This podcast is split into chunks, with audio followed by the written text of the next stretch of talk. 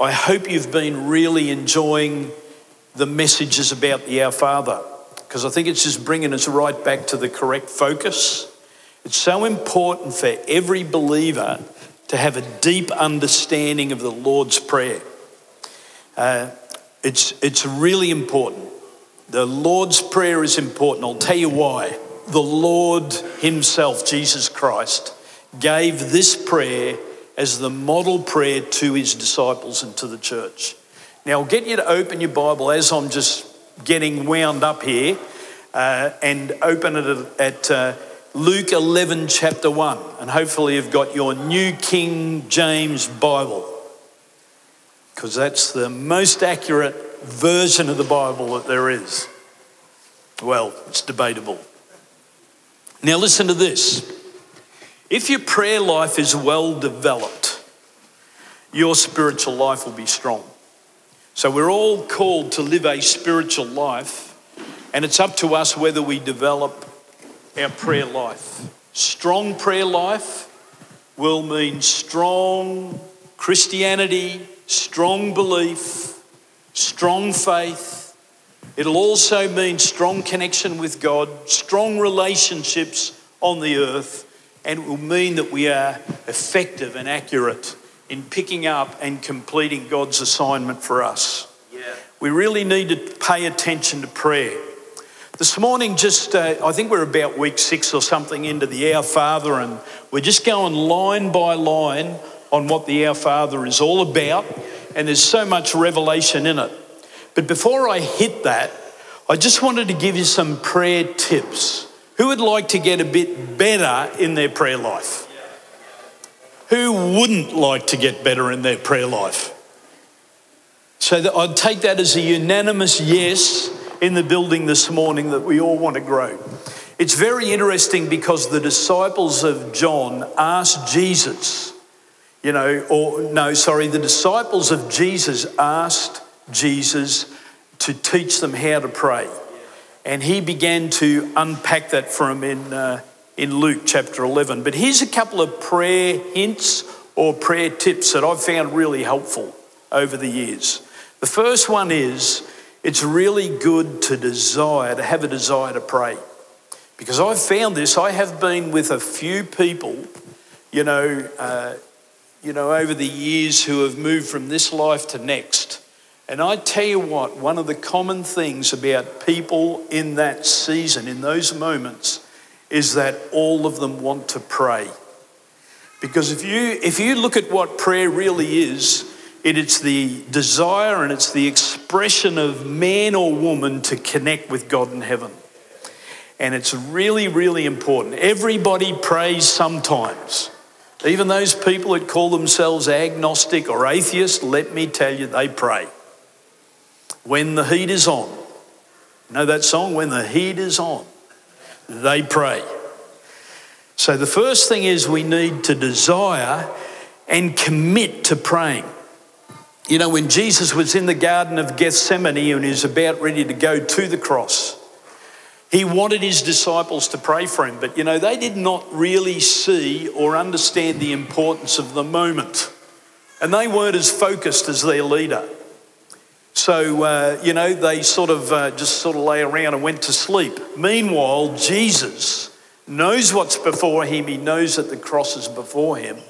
And there's this real intensity, and he is praying as though everything depended on his prayer. And he said to them, "Couldn't you not pray with me just 1 hour?" There's been a couple of books written about this. One of them's called The Hour That Changes the World.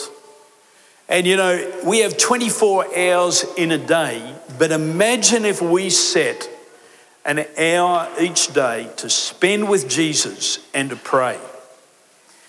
I believe this. Another great leader who I've admired is Robert Slyden, who said, "Pray 1 hour a day and miracles will begin to happen in your life."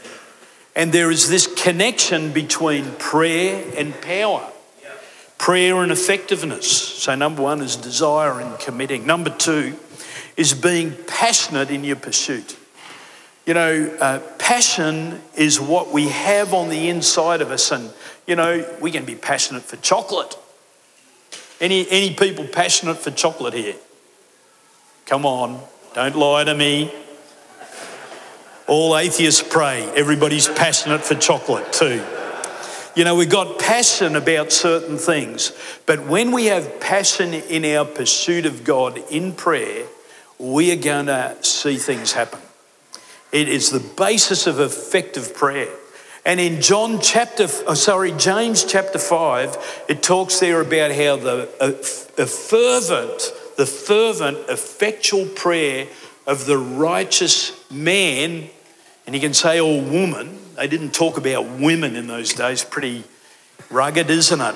But the effective, fervent prayer of the righteous man avails much. Do you know there's a way that you can pray that gets results? Because we can think about things, but when we begin to open our mouth and pray with a passionate pursuit of God, things begin to happen. So we can learn, learn the technology of heaven. We can learn to get our prayers answered. Thirdly, don't be locked in. You know, what I'm laying out before you as the Our Father, it's like the model prayer. And there's a number of points in there that we can just go through them. In fact, if you go through all these lines of the Our Father and you spend 5 minutes on each one, that's an hour. But also it's not good to be locked in, you know, in the habit of doing something every day. You know, sometimes with the worship, I love to get up and worship, you know, because I like to break it up a bit, you know, change it, because we can become so familiar in our approach to God. But, you know, God doesn't want us to be like that. He wants us to be spontaneous in our relationship with Him. You know, I know Lynn and myself, you know, we have a routine of life, but there's a lot of spontaneity. I never know what Lynn's going to be up to. It's colour, it's creativity, and it's the way that God made us. So, you know, our prayer needs to, you know, we need to sort of fit our prayer life into the guidelines, the biblical guidelines of what the Bible set out, but we need to be spontaneous with God. We need to be real with God. I love what Chico said when he came up here this morning. You know, it's really about becoming real with God. You know, you can talk to God about how you feel. It's a good thing. God is interested in you talking to Him about how you feel, what you believe. He wants to hear from you. He wants to connect with you like a real person, like a real son or daughter. So in the realm of prayer, we need to open up and be real. Fourth tip this morning, and this is before I launch out into the message, right? Try and get you out of here by 12, though, for Archie's sake. Archie gets worried when I preach because I go too long. The next one is radical praise. Yeah. Do you know what? We were never conformed to be like just still before God for too long. Like there's that be still and know that I'm God. There's that verse. But God does not want you to be still for too long. It's like you go into the presence of God and sit and relax and focus on God, be still before Him, place your trust in Him. But there is this place of radical praise. Radical praise. Say that after me. Yeah. Radical praise. Now, in your daily devotion to God, there should be room for some radical praise. Yes. Yep. You look like you really got that point. Radical praise. Amen. You should look at the look on your face because there's such a disconnect there. See, the reason is because we are trained to be so conservative, so sort of out of the mind, and so flatlined. But you see, you open the book. This is what you've got to do. Open the book of Psalms. Let's have a little bit of a practice now. This is a trial run on exactly what I'm talking about. Has anybody got any favourite psalms here that they love to pray? Well, you should have. This is a real prayer key. You just open the book of Psalms, and the first place I see there is, it says, I will sing of the mercies of the Lord. With my mouth will I make known your faithfulness to all generations. That is a real prayer key.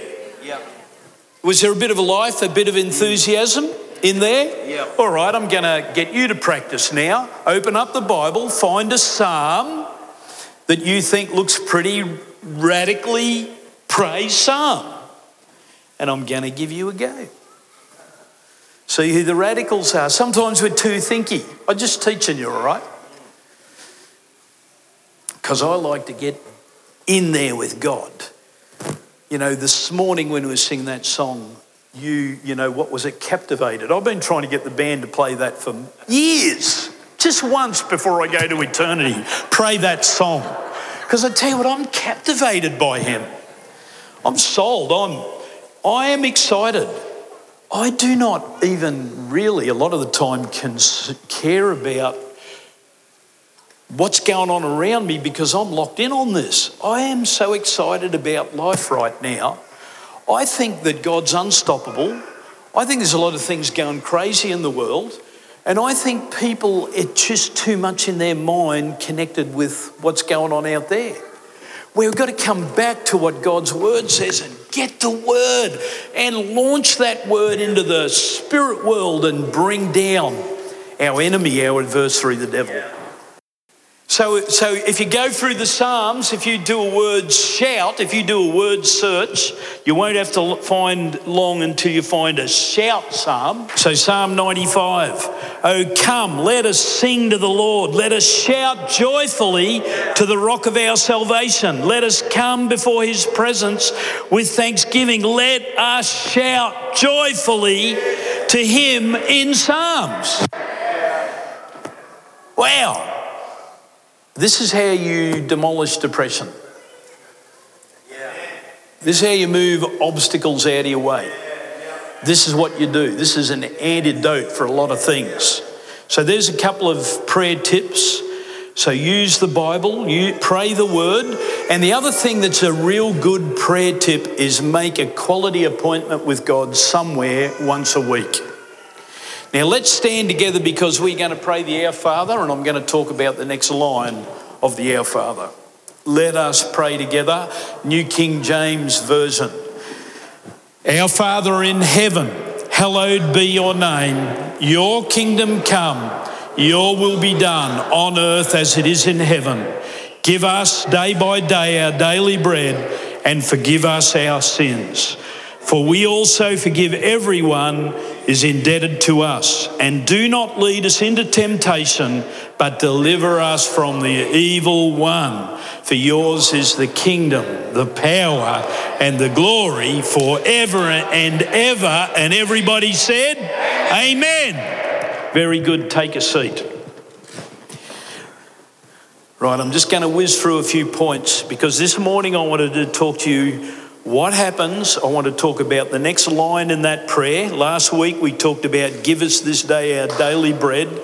And this week I want to talk about, this is a real pivotal line in this prayer, and it said, and forgive us our sins, for we also forgive everyone who is indebted to us. So this morning I just want to talk about what happens when we choose to rise above the pain of the past, regardless of whether it's recent or a long time ago, and we learn to walk in forgiveness. Yeah. So what we've been learning aligns us with our Father in heaven. And each day as we pray, we're aligning with him and resetting our priorities.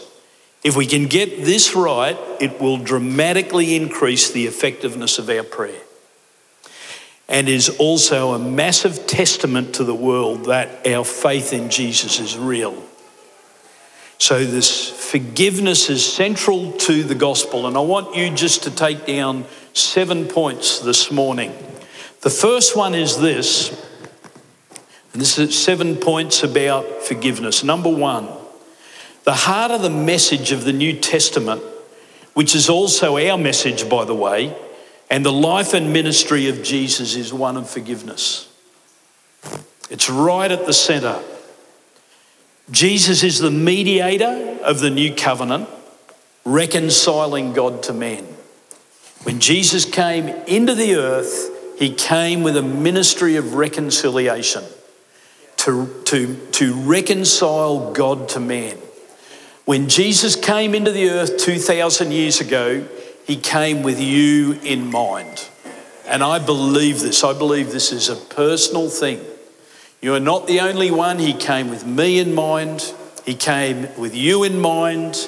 He came with your children in mind, and every generation. The new covenant is established by the sinless life of Jesus, the shedding of his sinless blood, and his death on the cross, and his resurrection from the dead. Through this action, God reconciled man to God. And now, according to the Bible, we have a ministry of reconciliation. So Jesus came with unconditional love, forgiving us for our sins.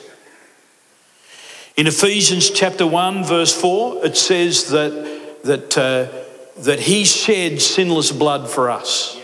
And through his blood, we have redemption and forgiveness of sins. So Jesus forgave us. I want to go to Ephesians chapter 2, verse 5, and it says this. Actually, we'll go from verse 1. And it says, "And you he made alive who were dead in sins, in trespasses and sins, in which you once walked according to the course of this world." Now, let me tell you, the world has got a course. It's got a trajectory. You walked according to the prince of the power of the air, the spirit who now works in the sons of disobedience, among whom you also were once conducted ourselves in the lusts of the flesh, fulfilling the desires of the flesh and of the mind, and were by nature children of wrath, just like the others. But this is the good part. It says, "But God," say that after me, "But God, who is rich in mercy because of his great love with which he loved us, even when we were dead in sin, made us alive together in Christ. It is by grace that we have been saved through faith. And he's raised us up together and made us sit together with him in the heavenly places with Christ Jesus, that in the ages to come he might show the exceeding riches of his grace in kindness toward us in Christ Jesus." God's incredible mercy. We once walked according to the course of the world. And somehow by the grace of God, he's reached us and turned us around. Now, it's like everything in the past, everything we've done has been removed far from us, and we are literally, according to the Bible, seated with him in the heavenly places. Even though we are on the earth, it's like we have been made equal positionally with Jesus because of the covenant that God established with us, which was signed and sealed in the blood of Jesus. I think the point here is that this is the central message of Christianity, and it must also be our central message. Forgiveness and reconciliation must rate right up there. Number 2, God now expects us to demonstrate unconditional love proven by our willingness to continually forgive. This is not always easy. I think this is an important message for a lot of people this morning, if you can grasp it. The reality is, most of us think that we have the right to be offended. Some of us are offended very easily. Others have learned to forgive quickly. But this is the objective of Christianity, is that we would learn to demonstrate forgiveness just the way Jesus did. We were dead to sin. We had broken every rule in the book. And it seems that God treats every one of us the same if we turn our hearts to him, regardless of the past. You know, attaining God's favour is not dependent on how we perform on earth, but it is purely his grace. That scripture says it's by grace that we are saved through faith. It's not our own doing. The amazing thing is, the moment we receive Christ into our life and genuinely place our trust in him, we are totally forgiven. I find it hard to get my mind around that, because I can become so conscious of my own failings and my own sinful nature. But God, who is rich in mercy because of the great love with which he loved us, has made us alive together with Christ Jesus. And I want you to know this. The minute you genuinely receive Christ into your life changes there. But now God has given you a ministry. And it's in 2 Corinthians chapter 5, it says that exactly what that ministry is, that we too have the ministry of reconciliation. And forgiveness must be one of our highest priorities. It's like, as we pray through the Our Father, all these points, every line is like a key that you can clearly, easily. I think this is what we've done. Every week we've talked about a full message on one of those points. And this one is important, because now God has given us the ministry of reconciliation, and he's telling us to forgive others. Over the years, I've had to learn to forgive. I don't think I've ever had a problem really with unforgiveness, but I've been at times walked and found it difficult to forgive people. And I remember once that God put me through a circumstance where I literally had to forgive someone else who I believe had done something so wrong to me. And it was to do with finance. And we'd been through a whole business thing. It didn't work out so well. And I began to blame someone else for that. And I was wild. I was not gonna forgive. I wanted my piece of flesh. I wanted justice. And I remember this. I remember because one day, Lynn and myself, we'd been through this thing, and basically we'd been through a situation where we'd, had to sell our house, had to sell our car. We'd been in business. We'd been sort of, building a bit of a success image, and it was all good looks and, mag wheels and leather seats and the car, and we were doing quite well. Then things began to change. And it was like everything that we had just went in a couple of months. We went from the top to the bottom, and it was an emotional roller coaster. And some of it was my responsibility, but a lot of it was because of what we'd got involved in. And I remember one day, meeting a guy down there in Lakes Entrance who was associated with the business that I was in, and I was surprised at the emotion that came out of my heart, and so was he.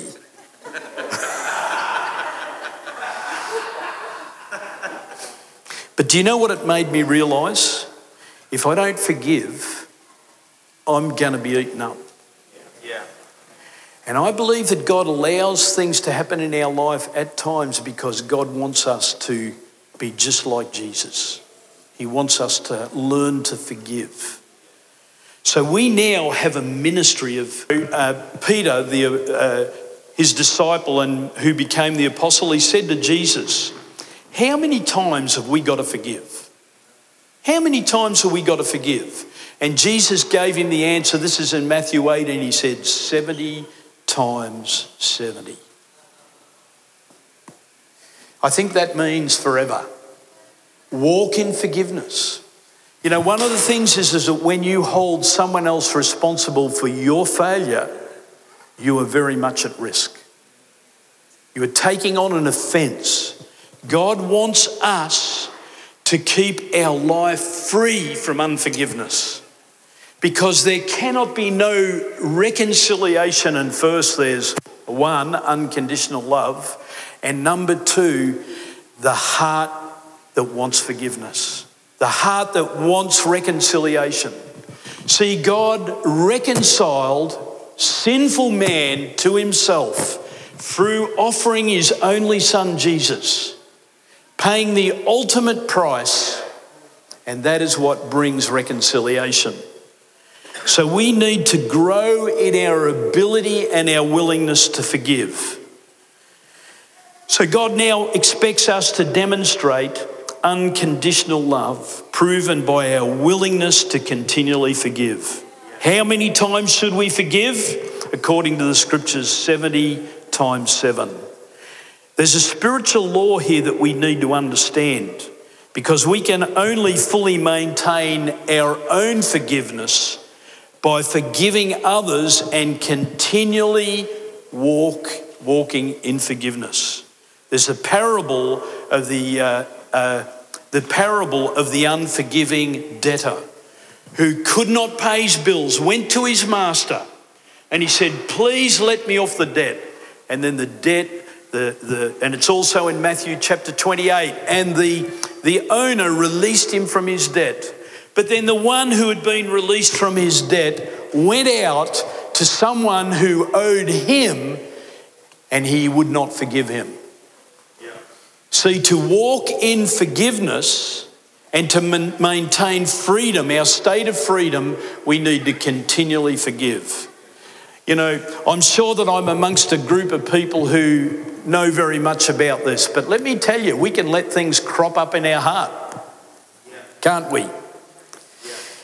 So it's so important that we stay on track and we learn to grow in our ability to forgive. Number three, unforgiveness, and this is really important this morning, unforgiveness can create emotional or relational challenges, limitations of faith, or even access to demonic influence. Do you want me to read that again? Because this is important. To have unforgiveness and bitterness in your heart can create emotional or relational challenges, limitations of faith, and even access to the devil. You know, this is an important point because it seems to be the condition of this generation. This seems to be the condition of the heart of so many in 2023. I want to read to you 2 Timothy chapter 3, verse 1.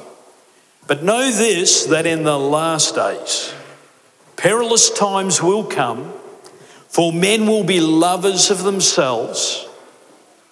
Do you see any people like that these days? Lovers of money? Hands up if you think you see them. Boasters? Blasphemers? Do you hear anyone swearing? You know, and using the names Lord in vain. Disobedient to parents? Do you see any kids like that? No chance. Unthankful. Do you see any unthankful people these days? Unholy. You know, it just means all sorts of stuff. Unloving. Unforgiving. There it is. Unforgiving. It's a sign of the times. And it goes on and talks about a whole lot of other things. But this is 2 Timothy chapter 3, verse 1 to 3. Unforgiveness is a sign of the times. You know, when Lynn and myself started out married, you know, 1 in 4 marriages, this is the stats, 1 in 4 marriages was falling in 10 years. And according to the statistics there, where people went to church together, once in 1 in 40 were failing, but where people prayed together, it was 1 in 400. Since 1979, the world has changed. And now the divorce rate in church is slightly worse than out of church. You see, the most vital message of the church is forgiveness. But when we allow unforgiveness to come in, when we allow our heart to become hard, when we're proud, You know, when we become unloving, you know, then something begins to happen. This is why forgiveness is the heart of the gospel. And it's got to be the heart of this church.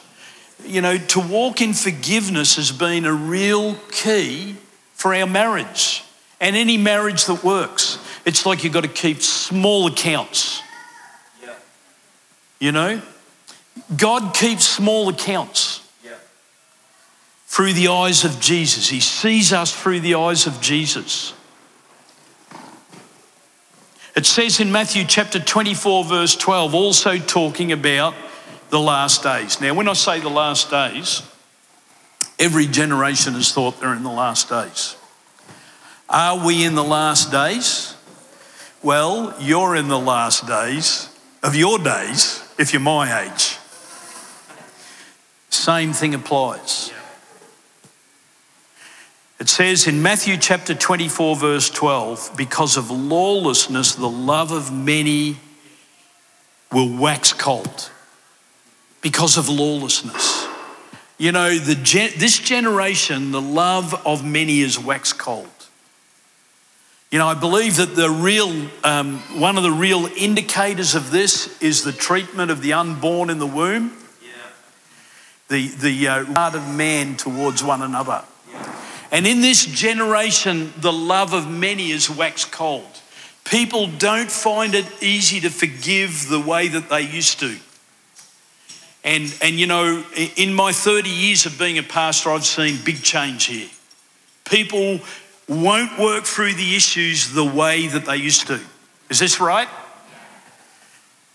But God wants us to be that person who will forgive not just once, not just 7 times, but 70 times 70. We must have a heart of forgiveness.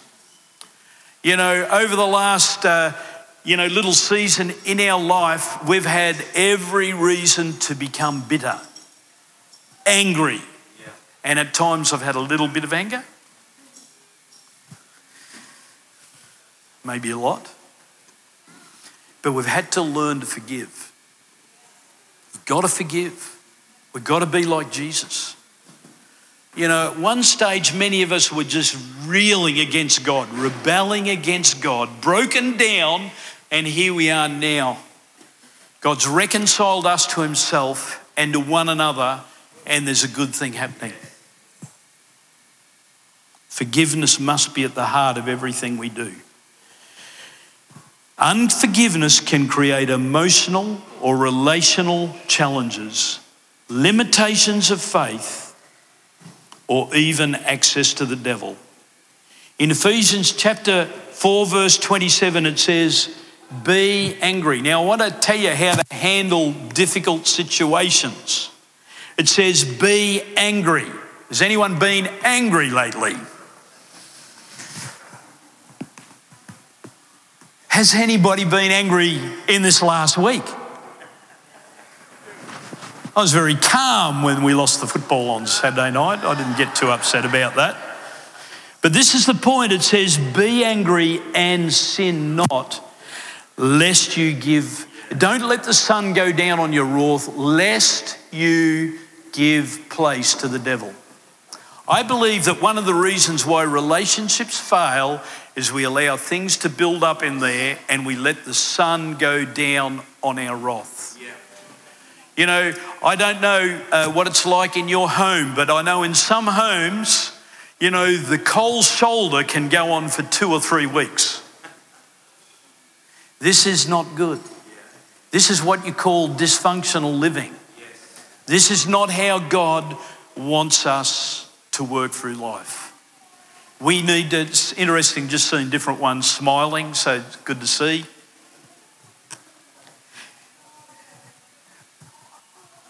I can't remember the last time that Lynn and myself chose not to sort it out and pray. Yeah. Now, there have been times, but very, very, very rarely. Everybody has their challenges, but this is something that we need to do. Yeah. We need to make sure that every day we come back to this place and our relationship is open and clean. We need to be able to say to those that we love, is everything okay between us? You know, when everything is okay between us, it'll be okay between us and God. Sometimes we wonder why things are not working out, and here it is right now. Do you know that this generation is the most medicated generation in history? Where the amount of people on mental health drugs, antidepressants, is getting higher and higher and higher, and it's higher than it's ever been. And you know, we're medicating the problem. But when you medicate the problem, and I'm not against medication, I've used all sorts of medications, including mental health ones. I mean, a pastor, for goodness sake. That's not the point. But when we allow unforgiveness to come in the important relationships that we have, and we don't resolve that issues, it can have all sorts of effect on us emotionally, relationally, physically, like, sometimes cancer, it's not always the case, or maybe not even most often the case. But sometimes these sicknesses can go right into a root of bitterness. You know, things like arthritis. You know, this is medically, valid information that I'm giving you. So we need to make sure that we are maintaining an open relationship with God above us and with the important people around us. Forgiveness is, sometimes we've got to pray, God, give us the grace to forgive. You know, for Lynn and myself to forgive one another. You know, we've been totally faithful for one another for our 44 years of marriage and totally been honourable to one another. It has not been hard to forgive. But I know sometimes things creep into marriage which can really put that marriage at risk. And to love unconditionally and learn to forgive is such a powerful, powerful thing. Sometimes if we can't break out of the whole realm of things like depression, it could be a good idea to go back without getting, too lost in this search, but to think, who have not I forgiven? Who am I angry with? Because the Bible says, be angry, but sin not. Do you know what? When we see unrighteousness, it's okay to get angry. But when we open our mouth and curse this person and speak badly about them, we are potentially giving, I would say most likely, giving place to the devil. Yeah. It's more in the context of relationships that count, yes, where we are depending on one another, or God has brought us together to stand together, that we need to really make sure that we lead the way in forgiveness. Yeah. Have a forgiving heart. Yeah. Don't let yourself be offended. Don't allow things to go too long without being settled. Be transparent with one another. Love one another. But this is a key to a great life. I remember with one of the young people in our church that got married, who'd been through a very, very difficult time in the past. And on the day I said to her, the thing that has brought you here to be so totally free is your ability to forgive. You know, sometimes we can become so emotionally attached to what happened in the past, we don't seem to be able to let go. It's like we are attached to that event that happened in the past. And if we really can work with God, and sometimes just some good mentoring, some good pastoring, some positive counselling, we can begin to let go of those things in the past to move forward to the future that God has for us. Is that good? You know, every battle is winnable if we approach it the right way. So unforgiveness can create emotional or relational challenges, limitations of faith, or even access to the devil. Number 4, our ability to forgive is a true measure of our maturity as sons and daughters of God. Sometimes we have to grow through our present pain and circumstances to forgive. Sometimes it can be a lengthy and difficult process, almost impossible.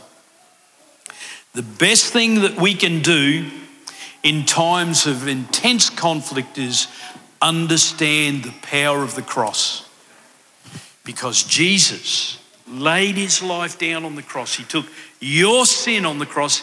He took my sin on the cross. And we need to understand the power of the cross, because we too can bring our grievances there. You know, some things just need to be crucified. Some things need to be laid down and let go. It's a good thing to learn. Learn to lay things down. Learn to bring them to Jesus. Learn to cast our burdens on him who cares for us, the Bible says. But Jesus took it all on the cross. He took your sin. Isn't that amazing? God, who is rich in mercy because of the great love with which he loved us, has made us alive together with him. We did not deserve it. You know, some people have gone to great lengths to forgive. Do you know the story of Corrie Ten Boom? Great person that God used in World War II, rescuing the Jewish people. Her own sister, her life was taken by the Nazis. But before God could use Corrie Ten Boom, who was magnificently and powerfully used, she had to forgive those who had sinned against her. See, if we don't forgive those who have hurt us, damaged us, said the wrong things about us, God can't use us the way he wants to. We need to learn to forgive. Forgiving is not forgetting.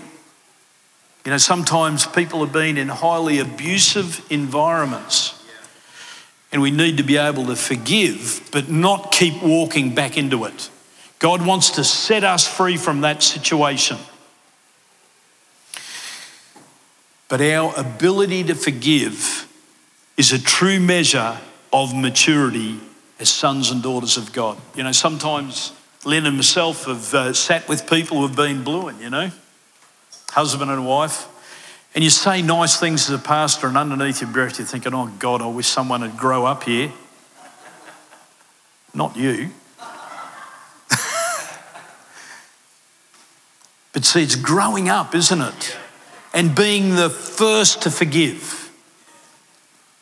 And smart idea, you don't come up here and say to a person, hey, you hurt me, but I forgive you. Amy hurt me, but I forgive you, Amy. That night you give me a straight word. I've forgiven you. I mean, she's not even aware. Now she's offended and I'm feeling good.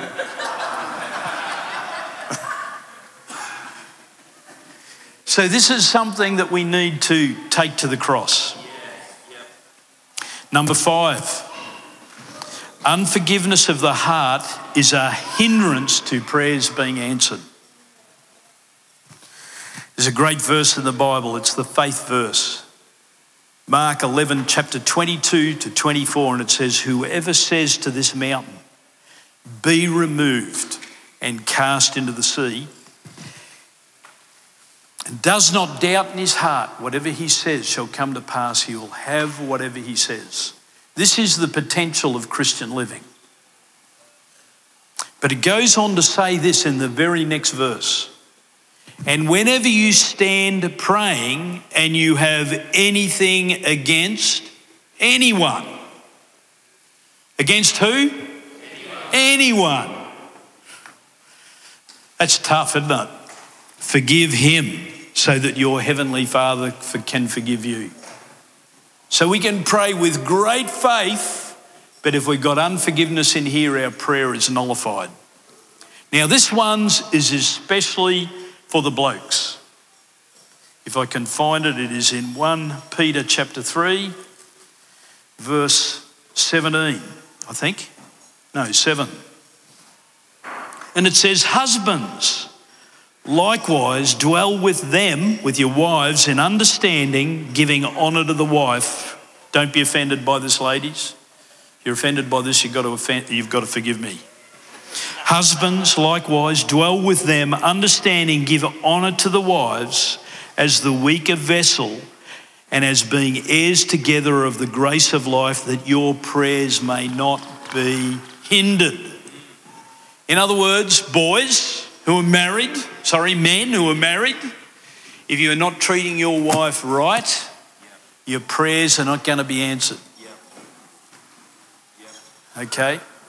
So if you come to, someone else and you say, God's not listening to my prayers, first question you ask the man is, how are you treating your wife?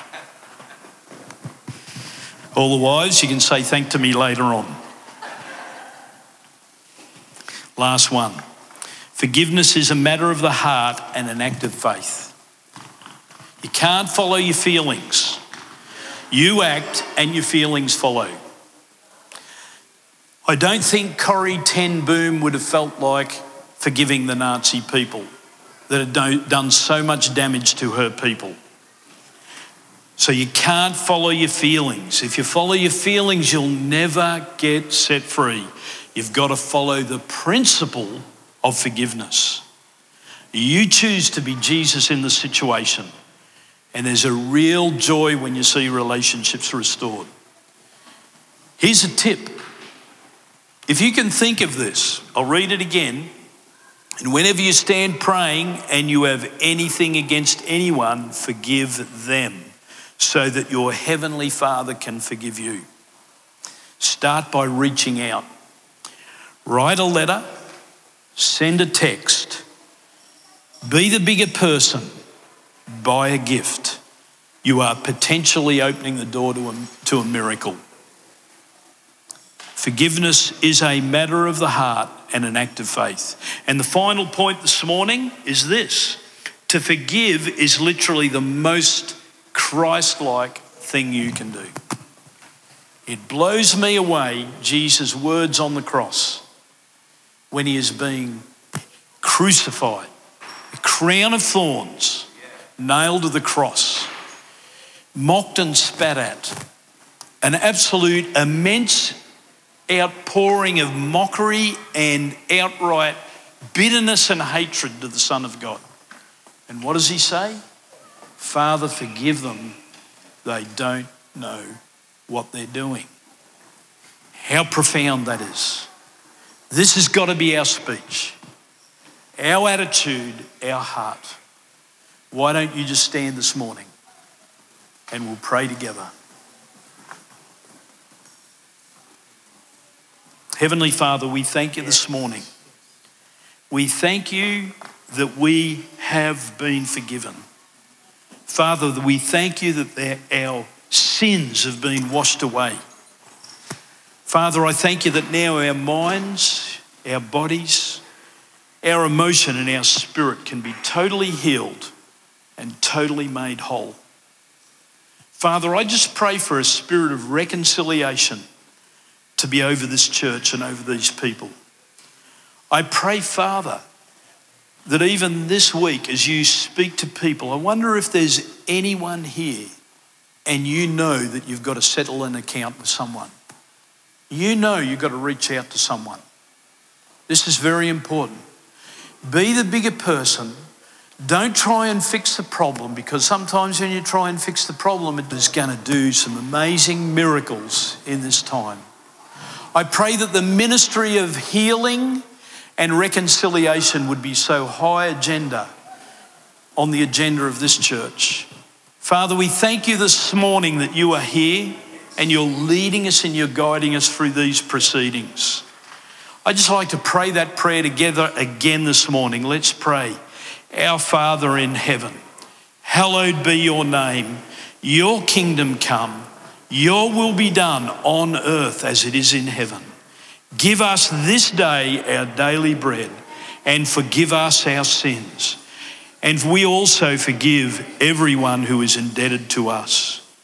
Do not lead us into temptation, but deliver us from the evil one. For yours is the kingdom, the power, and the glory forever and ever.